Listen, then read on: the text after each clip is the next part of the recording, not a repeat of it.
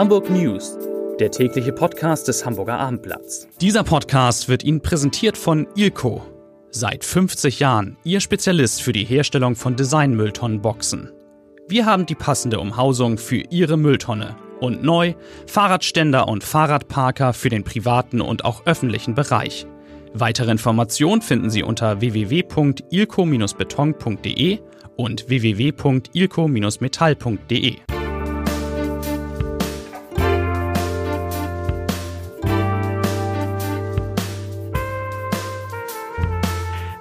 Herzlich willkommen zum letzten Podcast in dieser schönen Vorfrühlingswoche. Mein Name ist Lars Heider und heute sprechen wir über die Pläne für die neue Asklepios Klinik in Altona. Das alte Gebäude kennt ja jeder und heute ist bekannt geworden, wie diese Klinik künftig aussehen soll. Außerdem geht es um einen ehemaligen Hamburger Spitzenpolitiker, der offensichtlich wegen Äußerungen zum Klimawandel einen Job verloren hat. Und wir reden über Eugen Blocks neue Hotelpläne, die unglaublichen, wirklich unglaublichen Zahlen der Elbphilharmonie und über den Ärger, den die Grünen in Eimsbüttel haben.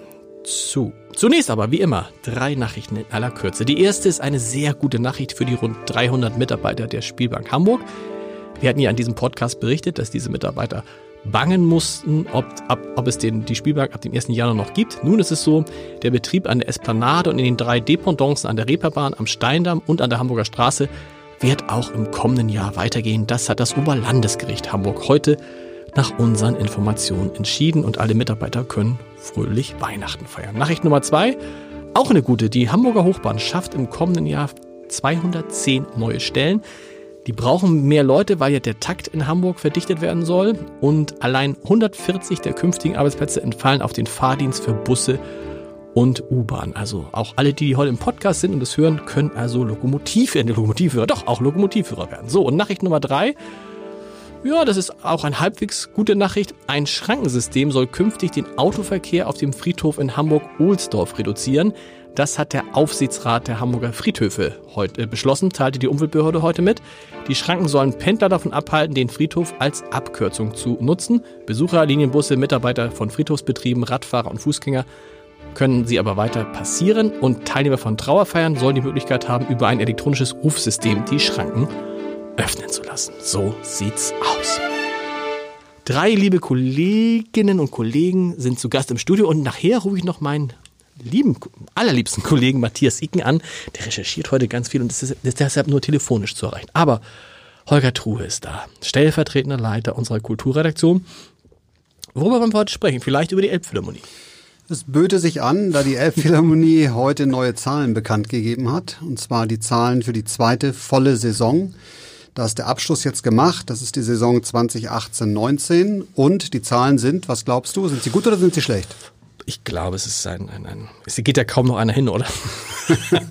ich finde, sag ja. mal, wie ist denn, also sag mal, um ein bisschen die Spannung zu erhöhen. Ja. Worüber ein Kulturschaffender, über was für eine Auslastung freut sich der normalerweise so ein Theaterbetreiber oder Konzerthallenbetreiber? Was ist eine gute Auslastung? 60 Prozent? Ja, es kommt ein bisschen drauf an. Es gibt natürlich auch Häuser, die äh, haben schon so an die 90 Prozent, aber es gibt natürlich auch Häuser, die haben eher so 70 Prozent. Okay. Äh, bei der Elbphilharmonie ist es so, dass wir wieder mal kurz vor 100 Prozent liegen. Ähm, um genau zu sein, die Auslastung bei allen Konzerten in der Saison im großen Saal lag bei 98,9 Prozent. Im kleinen Saal bei 91,7 Prozent. Wow. Jetzt kann man sagen, na, ein bisschen Luft nach oben ist da Ja. noch, aber man muss noch hinzufügen, wenn man jetzt nur die Konzerte äh, betrachtet, die Hamburg Musik veranstaltet, also vereinfacht gesagt die Elbphilharmonie selbst, Selbst, mhm. dann liegen wir nahezu bei 100 Prozent. Da gibt's eigentlich nach wie vor keine Karten, außer man holt sie sich vorher, also nichts an der Abendkasse. Was ist es in absoluten Zahlen? Ja, in absoluten Zahlen sind es in der Saison äh, 18, 19 904.000 Besucher in der Elbphilharmonie in 731 Veranstaltungen. Das sind also in der Regel ja Konzerte, Ja. manchmal aber auch Lesungen. Und wir haben etwa 2,7 Millionen Besucher auf der Plaza. Plaza ist ein leichter, ganz leichter Rückgang. Ich wollte gerade sagen, das lässt wahrscheinlich immer ein bisschen nach. Ne? Genau. Aber bei den Konzerten ist nach wie vor kein echter Rückgang zu spüren. Also man, es fällt einem, würde einem nicht richtig auffallen, außer manchmal im kleinen Saal, da gibt's schon mal Lücken. Ähm, Hinzu kommen natürlich die Besucher, und das ist auch sehr interessant, der Leishalle. Denn so kommen wir insgesamt auf 1,25 Millionen Besucher. In der vergangenen Saison, die sich klasse, im weitesten Sinne klassische Ja, Konzerte angeguckt Genau, haben. und das ist eigentlich auch die Top-Nachricht, weil es heißt, dass sich im Vergleich zur Zeit vor der Elbphilharmonie, also wir sprechen da über die Saison 15, 16, Mhm. die Zahl der Konzertbesucher etwa verdreifacht hat. Und die Leishalle, was ja immer alle befürchtet haben, hat die Leishalle eigentlich darunter gelitten oder profitiert die von der Elbphilharmonie? Die profitiert nach wie vor. Also es ist so, dass es gibt auch mehr Konzerte, als es vorher gab in der, in der Leishalle. Äh, Viele Veranstalter buchen sich da auch ganz konkret ein. Also Pro Arte ist einer mit seiner Reihe Meisterpianisten. Äh, Viele dieser Meisterpianisten wollen auch unbedingt in die Leishalle. Ähm, und es gibt auch teilweise wieder eine leichte Rückwärtsbewegung, dass Leute, die natürlich unbedingt in die Elbphilharmonie wollten, jetzt sagen, ach ja gut, jetzt habe ich da zweimal gespielt, Genau. jetzt gehe ich in die Leishalle wieder zurück. Sehr gut, Holger, es klingt sehr gut. Vielen Dank. Hannah-Lotte Mikoteit ist da aus unserer Wirtschaftsredaktion. Ihr habt euch mit einem meiner allerliebsten Interviewpartner, ich liebe alle Interviews, die ich mit äh, Eugen Block gemacht habe, sind immer eine Sensation, oder? Ja, das kann ich nur Es bestätigen. ist ein Erlebnis, mit Eugen Block Interviews zu Ja, machen. es ist wunderbar.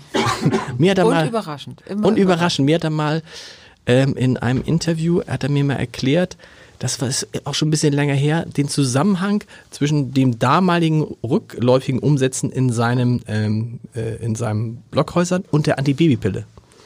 Willst du das wissen? Ich kann es dir erzählen. Kannst du es mir ganz kurz erzählen? Ich erzähle es dir ganz kurz. Es war nämlich so, dass er gesagt hat, früher seien die Leute, bevor sie, wie soll ich das mal sagen, also dann sich näher gekommen seien, fünf, sechs, sieben Mal essen gewesen in seinem Blockhaus und dann sind sie sich halt näher gekommen, sagen wir es mal so. Er hat es ganz anders formuliert. Und, ähm, und jetzt, also dann ist es halt durch die Erfindung der Antibabypille, Anna Lotte muss lachen, das hat er wirklich gesagt, geht man halt nicht mehr vorher so oft ins, ich fand das auch, wie gesagt, ganz logisch. Ja, also, also eigentlich ist alles logisch, was Eugen Block sagt. Was hat er denn gesagt? Also ich habe nur gehört, Re- Rekordumsatz von Eugenblock, bestes Jahr in der Geschichte des Unternehmens. Ja, Tatsächlich? also er hat dieses nochmal fast 20 Millionen äh, mehr Umsatz Wow. gemacht. Das betrifft natürlich dann alle Bereiche, also die Blockhäuser, also die Steakhäuser. Jim Block ist nicht ganz so gut gelaufen, das ist die Burgerkette Mhm. von Block.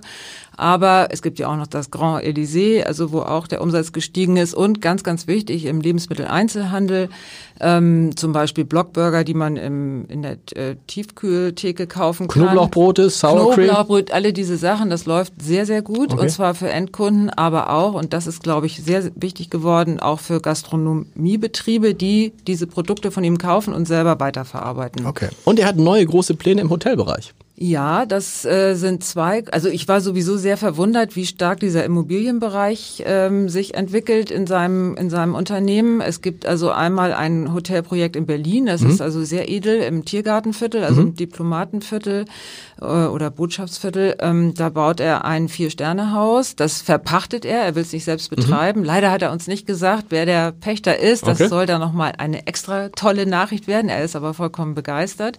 Das werden so Vier-Sterne-Hotelzimmer sein, so um die 200 Euro. Okay. Und ähm, da wurde auch lange drauf gewartet in Sarrentin, das ist ja so ein kleiner Ort, eine kleine Stadt am Schalsee in Mecklenburg. Da baut er jetzt auch auf einem Grundstück, ähm, das er schon länger besitzt, ein, ich nenne es mal Landhotel. Okay. Und das ähm, ist deutlich kleiner, das sind Klar. 45 Zimmer, das wird auch deutlich günstiger sein.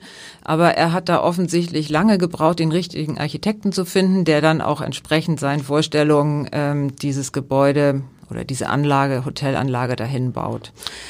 Drittes Immobilienprojekt, um das vielleicht noch Ja. zum Abschluss zu bringen, ist auf dem ehemaligen Firmengelände in Barmbek an der Hufnerstraße. Da sollen ja Wohnungen Mhm. gebaut werden. Das hat sich auch ein bisschen hingezogen. Er hat sich da auch recht deutlich äh, darüber geäußert, dass Baugenehmigungen ja heute sehr lange dauern. Ist auch so, ja? Und ähm, da werden 132 Wohnungen gebaut, ein Drittel davon mit Sozialbindung. Und die baut er selber und vermietet, vermietet die auch selber? also selber vermieten, da bin ich mir jetzt ehrlich gesagt nicht ganz Aber er sicher. baut sie selber? Er baut sie selber, ja. Wow. Sehr gut, vielen Dank. Andreas Deis da aus unserer landespolitischen Redaktion. Ich glaube, jede, jeden Tag. Fast. Diese ja. Woche fast. Gestern saßen wir noch so entspannt zusammen, haben noch darüber uns unterhalten, dass du zur Wahl der neuen Bezirksamtsleiterin, also des neuen Bezirksamtsleiters in Eimsbüttel gehst und dass es dieses Mal ja mit Katja Husen klappen würde, den, der Grünen, und dass sie sicherlich gewählt werden. Also wir, wir waren die Wahrscheinlichkeit, wir dachten, die Wahrscheinlichkeit ist größer, es ist ganz anders gekommen. Ja, das kann man wohl sagen. Ähm, das Ergebnis war das gleiche wie beim ersten Versuch. Sie hat nur 25 Stimmen bekommen und damit eine zu wenig. Und mhm. was eigentlich noch interessanter ist, drei weniger als die Koalition aus Grünen und CDU hat. Das heißt also mindestens drei Leute haben sie nicht gewählt, obwohl gerade nach dem ersten Wahlgang alle nochmal einzeln gefragt wurden, ob sie denn noch zu ihr stehen, ob sie sie wählen werden. Alle haben das hoch und heilig beteuert und drei haben schlicht und einfach gelogen und haben es anders gemacht. Wow. Das heißt, und dabei ist das Thema, kriegt die schwarz, die grün-schwarz, muss man sagen, die grün-schwarze Koalition in Eimsbüttel auch nicht die Bezirksamtsleiterin, die sie haben wollen, sondern es bleibt bei dem Bezirksamtsleiter, der von der SPD kommt. Ja, der Kreisvorsitzende Till Steffen, der zugleich Justizsenator ist, der hat äh, unmittelbar nach der Wahl sofort klein beigegeben und gesagt, sie werden keinen weiteren Versuch unternehmen. Gesagt, das macht ja auch keinen Sinn, jetzt alle drei Wochen jemanden zur Wahl zu stellen und äh, weiter quasi auch öffentlich zu diskreditieren durch weitere Niederlagen. Und er sagt, wir werden jetzt auf Kai Getgens zugehen von der SPD und sehen, wie wir mit ihm zusammenarbeiten können. Wie sind die Reaktionen jetzt auf Bundesebene, sage ich beinahe, auf, auf Landesebene, weil das ist ja so ein schönes Modell gewesen. Eimsbüttel ist sozusagen der Kern, das Kern, des, des, der, der, der grüne Hochburg mit 37 Prozent bei der letzten Bezirkswahl. Und ausgerechnet da klappt dieses Experiment Grün-Schwarz schon mal nicht. Ja, das ist schon eine herbe Niederlage für die Grünen. In der Tat äh, sollte das auch so ein bisschen Signalcharakter haben für die Landesebene, mhm. dass die Grünen zeigen, zum einen, wir können auch Machtpolitik, wir können hier unsere äh, eine Koalition schmieden, unsere Frau an die Spitze setzen mhm. und gleichzeitig sollte natürlich auch gezeigt werden, dass es auch eine Option gibt, äh, dass man mit der CDU zusammengehen kann und dann auf Landesebene gegebenenfalls noch mit der FDP, weil da würde es für die beiden allein nicht lang. Das ist nun alles in sich zusammengefallen. Sie haben also nicht mal geschafft, in zwei Versuchen eine genau. Bezirksamtsleiterin zu wählen, was natürlich auch Zweifel weg, ob sie es denn schaffen würden, gemeinsam eine Bürgermeisterin zu wählen. Logischerweise führt das zu äh, leicht ähm, hämischer Freude im Lager der SPD, was die aber so öffentlich nicht sagen. Die sagen, wir wollen ja eigentlich weiter mit den Grünen regieren äh, künftig und werden da jetzt nicht uns irgendwie öffentlich abfällig äußern, aber man beobachtete das natürlich und ich denke, die Karte wird im Wahlkampf noch gespielt. Vielen Dank. Und jetzt versuche ich mal Matthias Icke, der zwei Themen heute betreut hat, per Telefon zu erreichen. Lieber Matthias, du warst heute bei der Vorstellung der Pläne für das, die neue Asklepios Klinik Altona. Wie wird die aussehen? Na, die wird schon ganz interessant aussehen. Das muss man sich vorstellen als großes Sockelgebäude, was direkt an der Autobahn steht. Sockel aus Glas und obendrauf kommen ja drei Bettenhäuser. Das ist insgesamt sechsstöckig, aber sehr lichte Architektur und ganz nach vorne zum Parken orientiert. Also wenn es nur halb so schön am Ende aussieht wie die Animation, scheint das ein ganz gelungener Wurf zu sein. Und das steht direkt an der A7? Ja, das kann man so sagen. Also da, wo jetzt noch ein Fitnesscenter, das Aquafit ist. Ah, das wird abgerissen. Das Aquafit wird abgerissen? Das wird abgerissen. Oh nein. Auf dieser Fläche wird es entstehen. Und was wird mit dem Aquafit? Haben die ja schon gesagt? Das zieht dann irgendwie später wieder, oder? Das ja, steht ja schon so längerem leer. Ach, das, das habe ich gar nicht, das habe ich gar nicht mitgekriegt. Was kostet das Ganze? Oh, das Ganze wird ziemlich teuer. Die erste vorsichtige Summe heißt 425 Millionen Euro. Da ist aber noch nicht mal alles drin. Also die Gründung ist da nicht mit drin, die Tiefgarage ist da mit nicht drin. Und es sind Preise von heute. Okay. Ich glaube, am Ende des Tages, wenn es 2028 eröffnet wird, wird wahrscheinlich eher bei der Milliarde sein. So lange dauert das? Bis 20. Ja. Wann, wann wollen die anfangen zu bauen?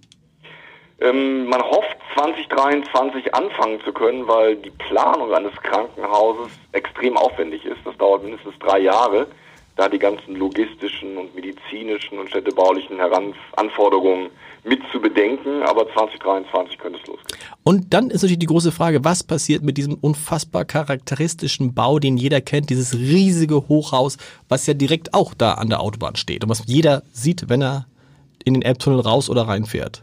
Ja, das ist natürlich eine ganz, ganz spannende Frage. Also bis 2028 oder ist es ein Krankenhaus, genau? dauert, bis zu dem Jahr, wo die Eröffnung möglich ist, bleibt es hier erstmal Krankenhaus. Und dann gibt es verschiedene Überlegungen, Wohnheim, Wohnheime für Pflegekräfte, Wohnungen, ein Hotel kam heute auch kurz in die Debatte, eine kulturelle Nutzung. Da gibt es, glaube ich, viele Ideen, aber die sind alle noch sehr, sehr vage. Und eine der zentralen Fragen wird ja sein, wie schafft man es, diese Energieeffizienz des Gebäudes da sagte heute jemand, also wäre das Haus ein Kühlschrank, wäre das Energieeffizienzklasse G. Okay. Das ist ähm, so aufwendig ja. nur zu sanieren, dass ähm, ja, da wahrscheinlich enorme Kosten auf die Investoren zukommen. Aber abreißen darf man es nicht. Naja, wenn es keinem Investor zuzumuten ist, dieses Haus zu sanieren, dann kann es auch irgendwann fallen. Aber das wollen wir alle nicht hoffen. Gut, noch, du hast heute noch ein anderes Thema gehabt.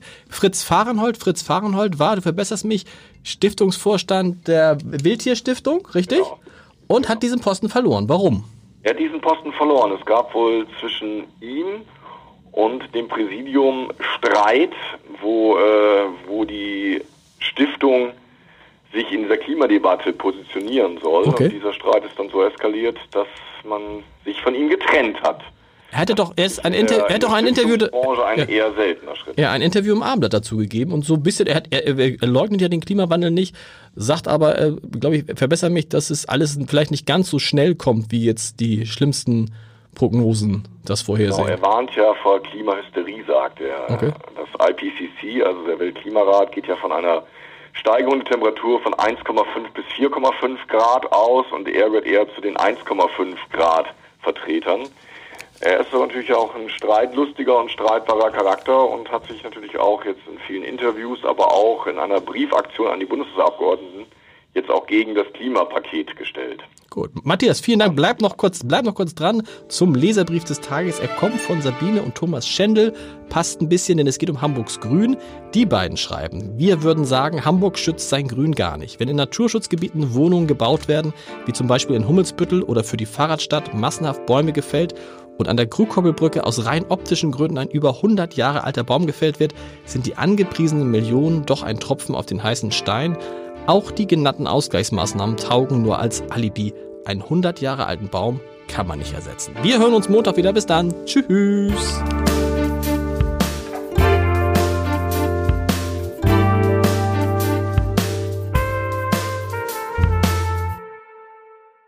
Weitere Podcasts vom Hamburger Abendblatt finden Sie auf abendblatt.de slash podcast.